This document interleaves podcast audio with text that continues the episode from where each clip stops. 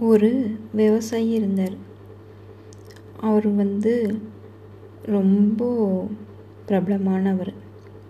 எதுக்குன்னா அவரோட சோள பயிரிடுறதுக்காக. அவர் தான் எப்பயுமே வந்து தங்க பரிசு கிடைக்கும். வருஷம் வருஷம்.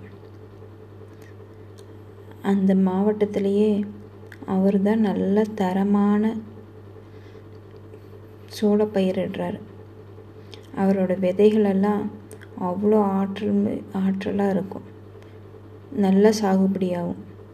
அவரோட சாகுபடி வந்து யாருமே இன்னும் அந்த மாவட்டத்தில் வந்து தோக்கடிக்க முடியல.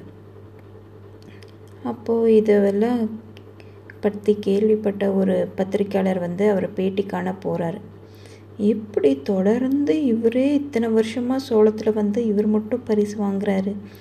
என்ன ரகசியம் அப்படின்ட்டு அது தெரிஞ்சுக்கணுன்ட்டு போகிறாரு விவசாயிட்ட இப்போ விவசாயிட்ட வந்துட்டு போய் கேட்குறாரு எப்படியே நீங்கள் பயிர் போடுறீங்க? எந்த மாதிரி விதை வாங்குறீங்க? உங்களோட ரகசியம் எல்லாம் என்ன? அப்படின்னு சொல்லிட்டு.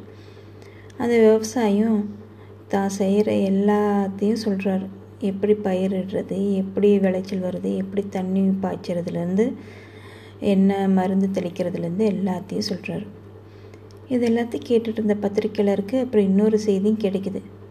என்னன்னா தன்னோட நல்ல சத்தான சோள விதைகளை மற்ற விவசாயிங்களுக்கும் சுற்றி இருக்கிற விவசாயிங்களுக்கும் இவர் வந்து கொடுக்குறாரு. வருஷம் வருஷம்.